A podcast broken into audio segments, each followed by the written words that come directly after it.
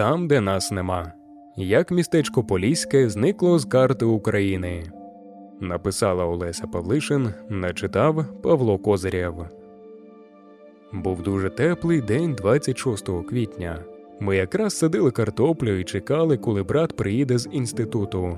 Бачимо, йде моя однокласниця. Вона приїхала з Києва і каже: в нашу сторону не пускають автобуси, в Чорнобилі щось сталося. Я бачила вашого брата на автостанції. Я якось прорвалася, мій рейс випустили, а як він доїде, невідомо. Я тоді працював на метеостанції в Поліському. У мене була нічна зміна з 26 на 27 квітня. Була субота, дискотечний день. Я думав, погода хороша, це означає, що достатньо зробити планові дослідження, виміряти температуру, вологість і можна відлучитися на дискотеку. Приходжу на метеостанцію і бачу, що викликали всіх працівників. Вони крутять прилади, які вимірюють радіацію.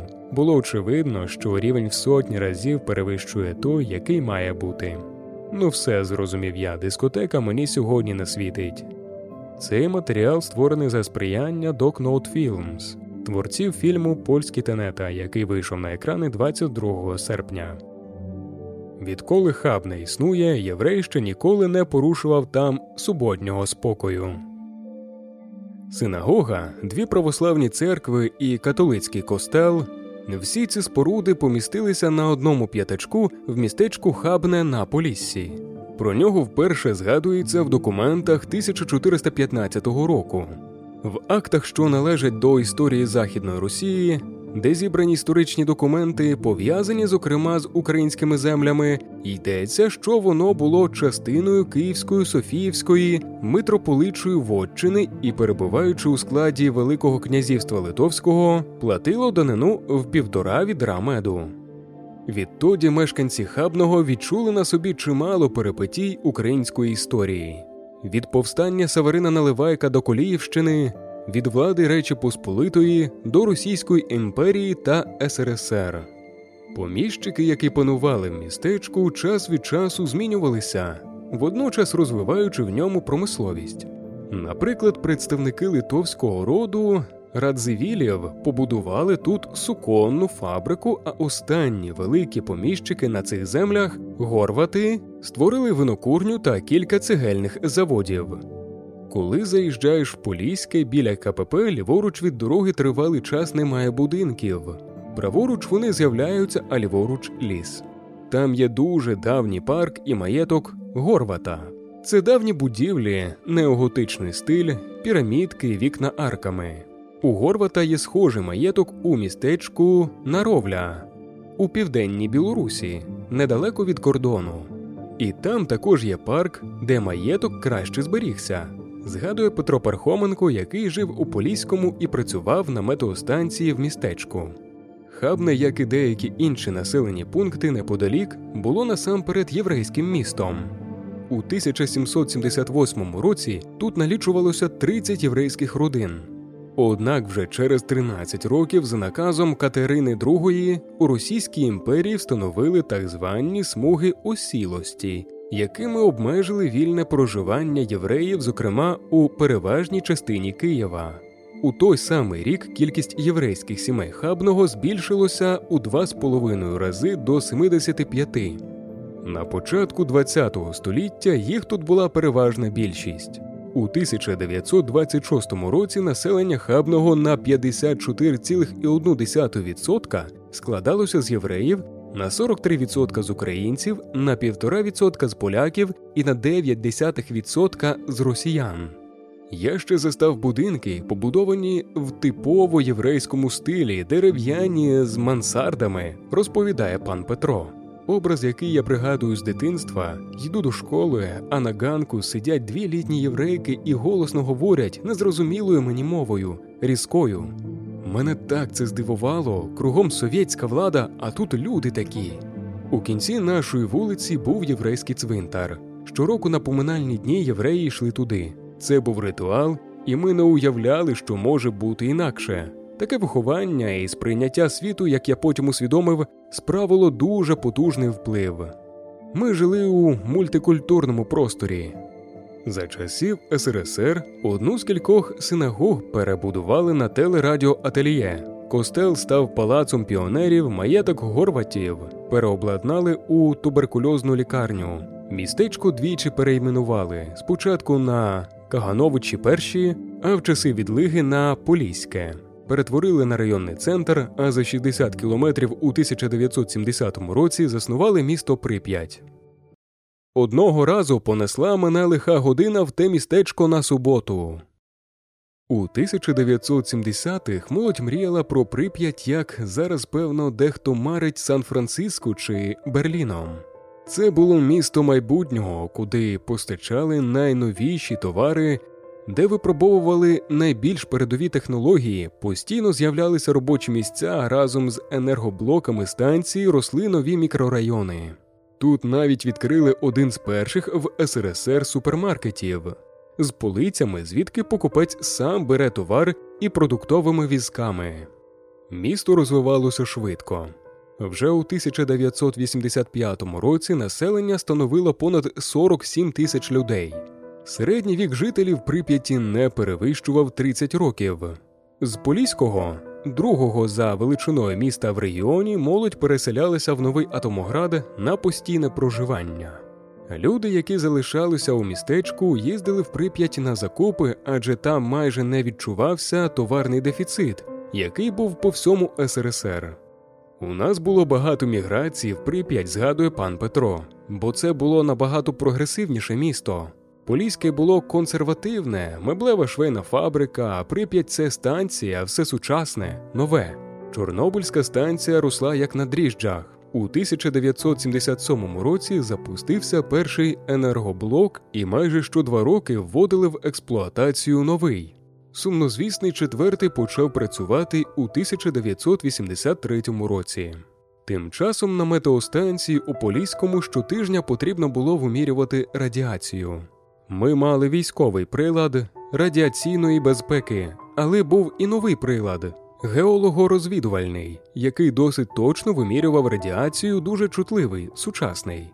За кілька тижнів до аварії, щоб нас навчити, із Київського центру контролю забруднення повітря приїхав спеціаліст. Бо, чесно кажучи, той сучасний прилад ніхто ніколи не вмикав, не знали, як ним користуватися. Коли записали рівень радіації, як попередній раз приїжджав цей спеціаліст, і мої співробітники з тижня в тиждень записували значення, роблячи невелику припустиму похибку.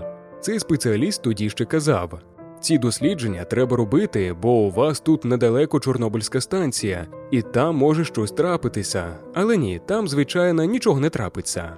Те, що сталося далі, відомо кожному українцю. 26 квітня о першій 23 ночі, четвертий енергоблок, аварія, паніка і замовчування реальної загрози.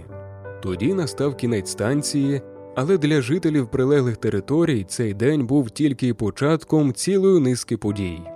Хмара на 50 тонн диму і пари з радіоактивними продуктами реактора піднялася на 2 кілометри вгору внаслідок Чорнобильської катастрофи. Потужні викиди зі зруйнованого енергоблоку тривали 10 днів.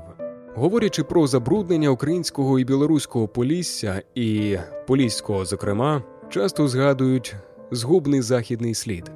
Часточки з радіонуклідами, які викидав палючий реактор, потоки повітря відносили на захід, і ці часточки випадали на землю.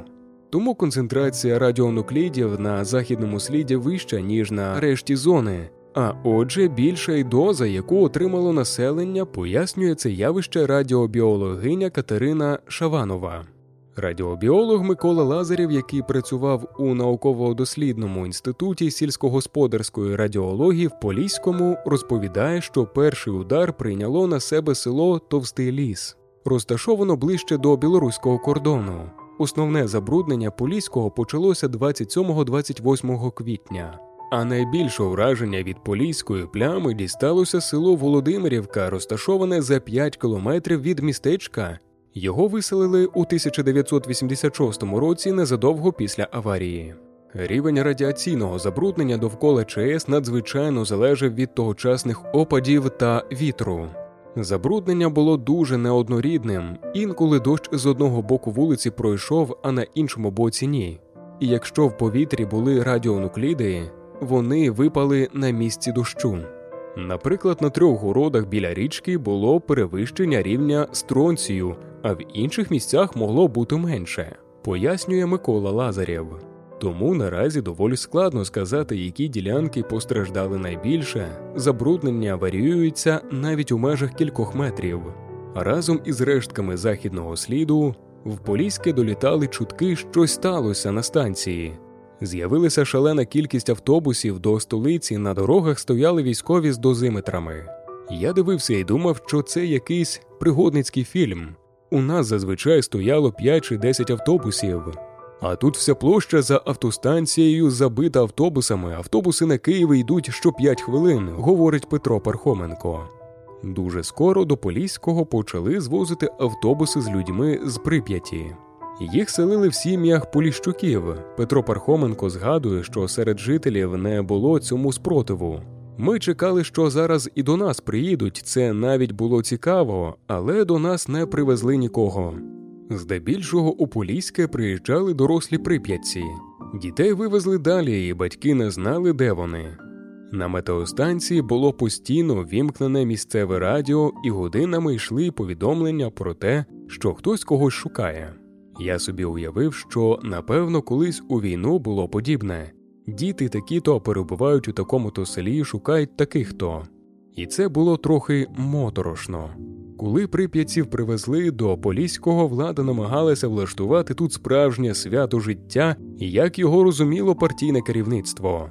Наприклад, щодня проводили дискотеки, хоча раніше вони були тільки у вихідні та п'ятницю. На одну з таких і не потрапив 26 квітня пан Петро. Надзвичайно популярна на той час прип'ятська дискотека Едісон 2, яка створювала яскраві шоу і гастролювала по всій Україні, тоді на певний час оселилася в Поліському. Часом звідти музиканти виїжджали в населені пункти поблизу. Ми жили в будинку культури в Поліському, апаратура в одному боці, а в іншому ми жили ночували.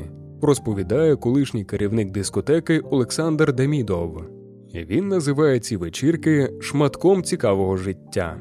Майданчик дискотеки був у парку неподалік дороги на прип'ять, якою безперервно рухалися колони техніки, зокрема військової. Враження сюрреалістичні. Молодь веселиться, а в полі зору колони техніки, які рухаються на станцію, і звідти, пригадує Петро Пархоменко. Крім того, до аварії в Поліському проводили масштабну антиалкогольну кампанію, тож купити спиртне можна було лише в одному магазині. А от після вибуху і переселення жителів Прип'яті до цього ставилися більш м'яко. Вино каберне з'явилося в кількох закладах і користувалося шаленим попитом. Поліщуки згадують про значний дисонанс між тим, що вони бачили на власні очі, і тим, про що йшлося у газетах. Внаслідок нестачі достовірної інформації, відсутності даних і їх тлумачення, замовчування початкових реальних масштабів аварії, страху перед радіацією та на фоні загальної недовіри до повідомлень з офіційних джерел і преси, у багатьох мешканців почала з'являтися тривога. Це відчули і місцеві представники КДБ. В тогочасних архівних документах йдеться про панічні чутки, назрівання групових негативних проявів. Населення Поліського району порушувало питання про отримання компенсації за надання евакуйованим житла постелі тощо. Пізніше побоювалися, що прип'ятці привезли на собі радіацію, і це не шкодить здоров'ю дітей. Евакуйовані з прип'яті, втім, доволі швидко роз'їхалися. У Поліському для спеціалістів атомників не було багато роботи за професією. Щоб зменшити рівень занепокоєння, місцеві представники комуністичної партії вжили заходи з посилення ролі засобів масової інформації й інших форм роз'яснювальної роботи забезпечення радіаційної безпеки населення. З КДБ рапортували, що ситуація зберігається нормальна. Наприкінці травня 1986 року в інформаційних довідках комітету ледь не щодня вказували, панікерів не виявлено. Однак місцеві жителі кажуть, що невдоволення не вщухало. Якось приїхали найвищі чиновники, тоді, здається, Легасов був, пригадує Петро Пархоменко. Прийшов настільки великий натовп людей, що була заповнена вся площа перед будинком культури. Робили трансляцію. Чиновники, які там сиділи, говорили: тут можна жити, ми зробили дезактивацію, можна їсти полуницю. А люди наші кричать: то привези сюди своїх дітей, хай вони п'ють молоко і їдять полуницю. Особливе враження на жителів справило те, що чимало чиновників, представників партійної номенклатури, лікарів вивезли свої сім'ї до родичів, щойно дізналися про аварію. Також поліщуки обурювалися через невелику доплату за роботу в забрудненому середовищі, зокрема через кордон у білоруській наровлі, отримували доплату 100% заробітної платні. Тим часом у Поліському вона становила 25%. Ці доплати в народі називали гробові. Розмови про виселення Поліського почалося ще з перших місяців після аварії. Зокрема, згідно зі звітом КДБ від 16 травня 1986 року у Поліському районі поселилося радіоактивне забруднення, у зв'язку з чим не виключена можливість евакуації СМТ Поліське. У наступні роки відбулася ціла низка зустрічей за участі науковців та місцевого партійного керівництва та активістів, на яких обговорювали ситуацію в Поліському, суспільне невдоволення та ймовірне виселення жителів. Щоб стабілізувати ситуацію і зменшити радіаційне навантаження, залучили колосальні ресурси. У містечку кілька разів змінили асфальт, вивезли верхній шар ґрунту, оновили покриття дахів, будинків, провели новий газо і водопровід. Бригади з усієї України і найближчих республік СРСР змінили 1500 дахів і зняли кількасот тисяч кубометрів землі. У 1988 році почали будувати нове житло для мешканців Поліського. Квартиру мав отримати і вчитель фізкультури з Поліського Дмитро Дмитрович Герасименко з сім'єю. Усі ці заходи повинні були заохотити жителів Поліського, особливо молодь, залишитися в містечку і запевнити їх, що тут безпечно. Такі дії справді допомагають убезпечитися від впливу радіонуклідів. Радіонукліди містяться на частинках пилу, що випали на поверхню ґрунту. Забираємо радіонукліди, зменшуємо дозу, знижуємо небезпеку для людей. Все, що знижує дозу, є виправданим і вартує того, щоб бути зробленим. Наразі небезпечними є радіонукліди, що потрапляють у рослини з поверхневого так званого орного шару ґрунту, де в основному міститься коріння рослин. Ті нукліди, що мігрують глибше, вже не є такими небезпечними для нас. Можна уявити собі, що вони, як пил, заметений під килим. Радіонукліди з глибоких шарів не потрапляють у продукти харчування, а отже, у тіло людини і не спричиняють додаткового підвищення дози опромінення, пояснює Катерина Шаванова. Варто зазначити, що є звіти про не надто якісну роботу стосовно деяких заходів дезактивації. Зокрема, бракувало техніки, а процеси варто було б автоматизувати. Як наслідок, наприклад, подекуди ґрунт збирали недостатньо ретельно, а потім не знало, куди його утилізувати. Проте після таких масштабних фінансових вливань стало очевидно, що поліщуки залишаються на своїх землях. А 2 березня 1988 року перший секретар Поліського РККПУ Микола Примаченко заявив, відселення не буде. Відтоді я вже не їду до хабного. Існує дві концепції впливу іонізуючого випромінювання. Вони співіснують паралельно, і поки що в науковій спільноті не дійшли остаточної згоди щодо переваги однієї з них. Перша порогова. Саме нею наразі послуговуються розробники правил радіаційної безпеки. Передбачає, що вплив радіації на здоров'я відчутний тільки після того, як організм отримує певну дозу опромінення. Друга концепція лінійна стверджує, що умовно безпечних доз не існує, і що більше іонізуючого випромінювання отримав організм, то більший ризик для здоров'я. Та навіть визначення порогу і норми у цьому випадку питання досить умовне. Штучні радіонукліди, цезій, стронцій, йод з'явилися в довкіллі у 1945 році після ядерного бомбардування Хіросіми і Нагасакі. А після аварії ухвалили закон про радіоактивне середовище. От хоча б цезій, норма була 0, а стала 37 тисяч бекерелів на один квадратний метр. 37 тисяч розпадів за секунду на одному квадратному метрі вважалося нормою. А в 2014 році цю норму змінили до 185 тисяч бекерелів на квадратний метр. Це теж вважається нормою, пояснює Микола Лазарєв. Вся Україна забруднена тією чи іншою мірою.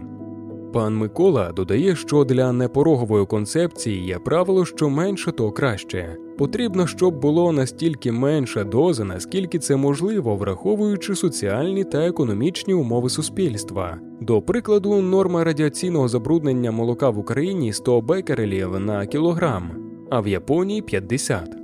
Так сталося, тому що в Японії можуть безболісно зменшити рівень забруднення за рахунок втручання в процеси виробництва. Можливо, через кілька років їм вдасться зменшити, наприклад, до 20. Хоч би яка концепція, зрештою, виявилася правильною, ймовірно, аварія не минула безслідно для здоров'я мешканців Поліського. В одній із довідок КДБ за 1987 рік йдеться про те, що в Поліщуків, які перебували в Поліському районі в перші дні аварії, ростуть темпи захворювань щитовидної залози. А на обліку в Київському радіологічному центрі перебували близько 700 дітей із Поліського району. Однак скільки з них проживали безпосередньо в Поліському, достеменно невідомо. Радіонукліди випромінюють іонізуюче випромінювання, яке порушує структуру молекул нашого тіла.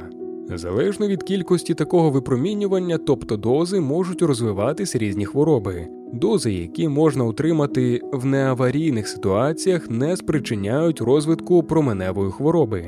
А ось підвищити ймовірність розвитку раку можуть. Статистично достовірно доведено, що аварія на ЧАЕС підвищує ймовірність настання раку щитоподібної залози, але більші дози можуть викликати й інші види онкологічних захворювань, а ще більші променеву хворобу, розтлумачила Катерина Шаванова. Попри те, що найчастіше говорять про небезпеку впливу ізотопів цезію та стронцію, і це справді становить значну небезпеку, одним із найбільш згубних для жителів Полісся були радіоактивні ізотопи йоду. Річ у тому, що наш регіон ендемічний щодо низького вмісту йоду у продуктах харчування. А це означає, що який би не з'явився йод, організм буде використовувати будь-який ізотоп, зокрема радіоактивний. А радіоактивний йод накопичується в щитоподібній залозі, спричиняючи її рак, розповідає Катерина Шаванова. Микола Лазарів каже, що найбільш небезпечний з точки зору біологічного впливу йод 131, але за рахунок швидкого розпаду він не залишається в довкіллі надовго. Він має період напіврозпаду 8 діб. А в радіобіології прийнято, що радіонуклідом можна знехтувати, якщо пройшло 10 періодів напіврозпаду. 80 діб і йод зник, тобто до вересня радіоактивних ізотопів йоду не було. Якщо людей не відселити з першої доби перших тижнів, то люди отримають 100% радіоактивних ізотопів йоду. Поліщуки згадують, що влада не проводила йодної профілактики у містечку, і це було одним із факторів, який викликав загальне обурення. Більша частина радіонуклідів з викиду станції розпалася протягом першого року, а зрешти найбільшу небезпеку становить цезій 137 період напіврозпаду якого 30 років. Дуже великі дози цього ізотопу можуть спричинити променеву хворобу, а також підвищити ризик раку. Однак колишнє міністерство України з питань надзвичайних ситуацій підрахувало, що з часу Чорнобильської катастрофи і до початку 2000-х років площа, на якій рівень цезію 137 повернувся до доаварійного, збільшилася на 78 тисяч квадратних кілометрів. На Поліссі, як і в переважній частині регіонів в Україні, за даними державного моніторингу, населення отримувало переважну дозу радіонуклідів через споживання продуктів з їх підвищеним вмістом. Було зрозуміло, що основна небезпека це трофічний ланцюг, ґрунт, рослина, тварина, людина, стверджує Микола Лазарєв. Однак населення ще пам'ятало після аварійну паніку виселення сусідніх сіл та раптові хвороби тож чимало мешканців Поліського ставилися з недовірою до висновків науковців щодо зменшення рівня радіації і порівняної безпеки проживання на цій території. Напруга наростала з 1986-го і, здається, ніби вибух протестів був лише справою часу. У 988-990 роках люди почали виходити на вулиці Поліського. На одній із партійних демонстрацій 1989 року з'явилася екологічна колона. Люди несли плакати, на яких були вказані виміри радіаційного забруднення, скандували вимоги про справедливе ставлення, а також виселення. Ростислав Затхей, один із організаторів протестів, який працював в місцевій аптеці, розповідає, що вимірював рівні цезію, стронцію та плутонію в Поліському, які, за його словами, суттєво перевищували норму. Він не довіряв показникам, які оприлюднювала влада, і стверджує, що вони навмисне занижені. Пан Ростислав пригадує, що підвищений рівень радіації ще у 1989 році був поблизу поліського дитячого садочка Дружба і його окремо знезаражували. Однак Микола Лазарів наполягає, що у 1991 році у Поліському вже не було протипоказань щодо проживання. Він заявляє, що наукова спільнота не рекомендувала виселення містечка. Поліське придатне для безпечного проживання. На території Поліського можна розвивати сільське господарство з продукцією, яка є з точки зору радіології доброякісною. Є населені пункти на Рівненщині і Волині, де ґрунти до сьогодні не дозволяють отримати чисту продукцію. Там вміст цезію в продуктах тваринництва, молоці м'ясі і тим більше в лісових ягодах в рази перевищує нормативи. А в Поліському в 90-х роках молоко відповідало державним нормативам. Розповідь Миколи перебиває Діна, дружина Дмитра Дмитровича. Краще було відселити і зберегти право на повернення й інфраструктуру. А в нас що робиться? У нас ось Поліське. У 1990 році з Поліського виселили 850 сімей, а в 1991 році його внесли до списку населених пунктів, які перебувають в зоні безумовного відселення. На відміну від зони відчуження і зони безумовного відселення людей перевозили не одразу, це тривало роками. Окрім безумовного або обов'язкового, є ще зона добровільного відселення, де жителі не зобов'язані покидати домівки, хоча їм дають таку можливість, а також зона посиленого радіоекологічного контролю. Міста і села на приписували до певної зони залежно від рівня забруднення. У перших трьох зонах заборонене будівництво нових або розширення старих підприємств, а також чимало іншої економічної діяльності. У зоні безумовного відселення не мало залишатися жодного мешканця, а в зоні добровільного відселення люди з одного боку можуть залишатися вдома, а з іншого не мають тут жодних перспектив. У 1998 році в Поліському ще працювала лікарня, на ринок привозили продукти а в 1999 році воно зникло з карти України. Ще ніхто не чув, щоб у хабному траплялися вбивства чи грабунки. Ну а те, що тут нещодавно був невеликий погром, то грабували ж тільки під час погрому, а де тепер нема погромів. Йдучи влітку поліським, часом можна навіть не помітити, що колись тут було містечко. Головна вулиця стала напівзорослою стежкою, а щоб дістатися до однієї з колишніх церков, треба пробиратися крізь крупив'яні хащі. Із незруйнованих будівель колишня пожежна частина, будиночки лісників і кілька хат. Зараз сюди часто приїжджають тільки Дмитро Дмитрович та Діна. Пана Дмитра вважають єдиним офіційним поверненцем або ж самоселом Поліського. Їхню сусідку, 96-річну бабу Юзю, кілька років тому діти забрали до міста. Решта поліщуків збирається тут щороку на поминальні дні та покрову, провідати могили рідних. Хата Дмитра Дмитровича такий собі острівець життя для них. Вони приходять на ганок, можуть переночувати, влаштовують посідялки, як каже пан Дмитро. Душа болить у людей зізнається він. Поліське не виселили негайно. Протягом 90-х років тут ще жили, чекаючи на свої квартири і будинки або просто не маючи бажання залишити містечко. Деякі старші люди доживали в поліському віку, а решта рік за роком покидали домівки. Багатьом доводилося виселятися з нових квартир, саме тих, які для них побудували після Чорнобильської аварії. Щойно в'їхавши, виселився і Дмитро Дмитрович. Він згадує, що здавати квартири змушували в ідеальному, наскільки це було можливо стані, аби в разі чого квартири були придатними для життя. Я не міг виїхати, поки не побілив кухню, сусід поки не вкрутив лампочки. А зараз п'ятиповерхівка, у якій була розташована його квартира, де не де поросла деревами. Щойно почалося відселення, з'явилися люди, які вирішили отримати з цього процесу зиск, хоч би невеликий. Розграбували меблеву і швейну фабрики, сільгосптехніку, з пам'ятника чорнобильцям зняли мідний дзвін. Газові труби, які проклали після аварії, теж повикопували. Де найменше в світі пролежали газові труби, то це в Поліському, жартує Петро Пархоменко.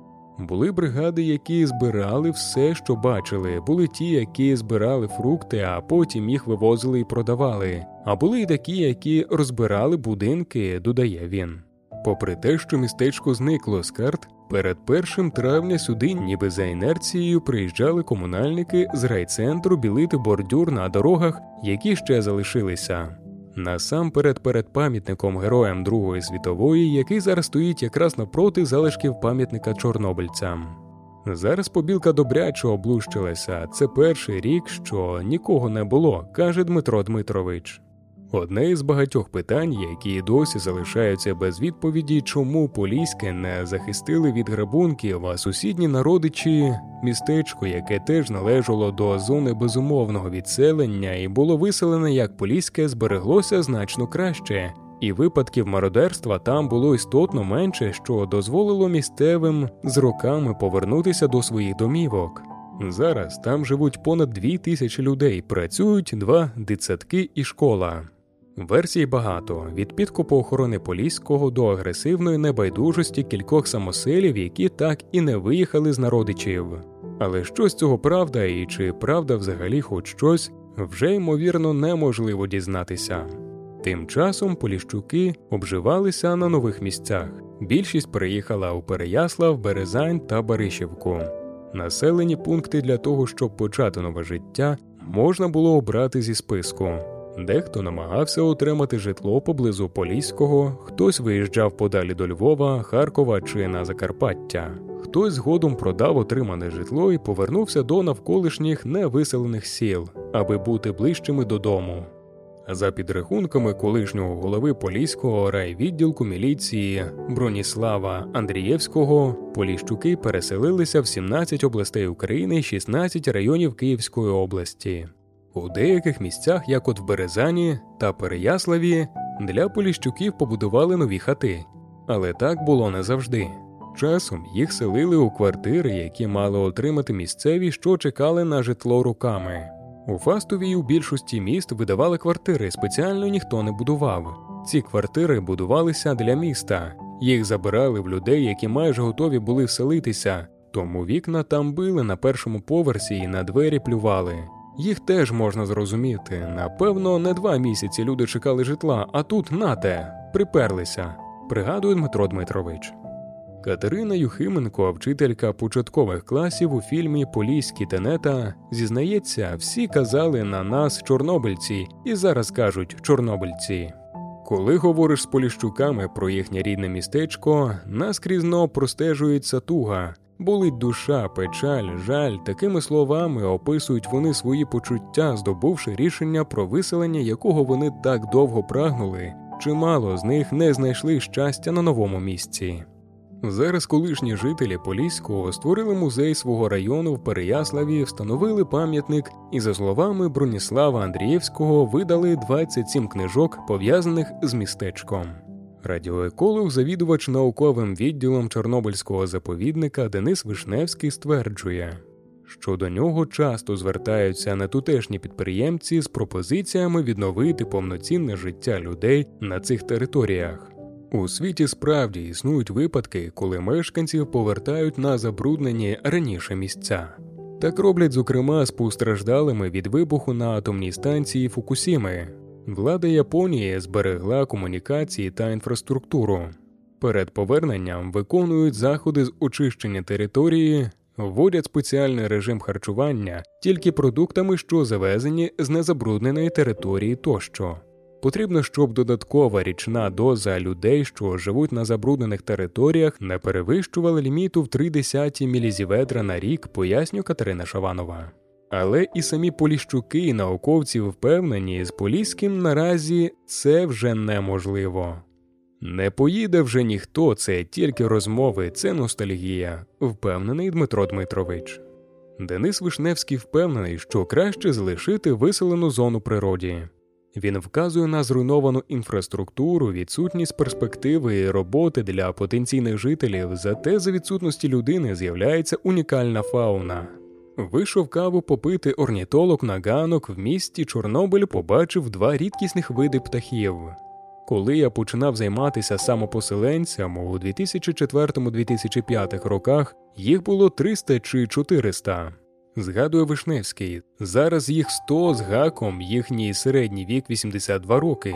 Ось і вся бухгалтерія. Якщо ви приїхали в Хабне, ви мусите бути хабенським. Через 100 років після того, як Шолом Алейхем написав оповідання Хабне, людина перестала бути тут господарем. Хабенським тепер відчути себе непросто. Головні мешканці містечка сьогодні олені, кабани, кажани й ціла низка дерев та кущів. З двох каналізаційних отворів посеред площі ростуть дуб і береза. Тваринний світ пристосовує до своїх потреб інфраструктуру, яка колись була призначена для людей. Птахи почали використовувати багатоповерхові будинки як аналоги скелястих ландшафтів. Кабани і коні Прижвальського, кажани і борсуки сплять у колишніх хатах євреїв, українців і поляків. Тварини люблять сільські населені пункти, пояснює Денис Вишневський, тому що тут дуже багато яблук, груш, горіхів. Цього наступного місяця у серпні-вересні, до початку жовтня лосі, олені, дикі свині прийдуть в ці колишні населені пункти. Ми поставили фотофіксатор під яблунею на покинутій фермі і побачили, що всі тварини ходили їсти яблука. Коні, лосі, свині, олень приходив, єнот, і навіть вовк їв яблука, став навпроти камери і чавив. Це було відкриття, бо вовк не травоїдний, але все ж таки це джерело вологи мікроелементів. Науковці перетворюють зону, з якої відселені люди на велику лабораторію під відкритим небом, масштабний науковий полігон. Зараз Чорнобильський радіаційно-екологічний біосферний заповідник найбільший в Україні. Навіть пожежі, які останніми роками охопили Чорнобильську зону, стають важливими у дослідженнях. На місцях, що постраждали від вогню, можна вивчати, як розвиваються території після великих пожеж. Вже зараз тут ходять до прикладу рисі, а це корисно у контексті досліджень змін клімату. Окрім того, є види рослин, які можуть розмножуватися тільки за дуже високих температур. Сосну Банкса пхали всюди на поліссі, вона крива, і шишки такі самі. Щоб розкрила шишка, треба, аби температура дві хвилини трималася на рівні 150 градусів. І от сосна Бенкса засіялася в нас. Я бачив її і думав: о, мабуть, як в Північній Америці. Тепер поліське місце природи і науковців звідусіль його захоплює ліс. Якщо вам сподобався подкаст, поставте нам 5 зірочок, напишіть коротенький відгук, порадьте друзям та знайомим.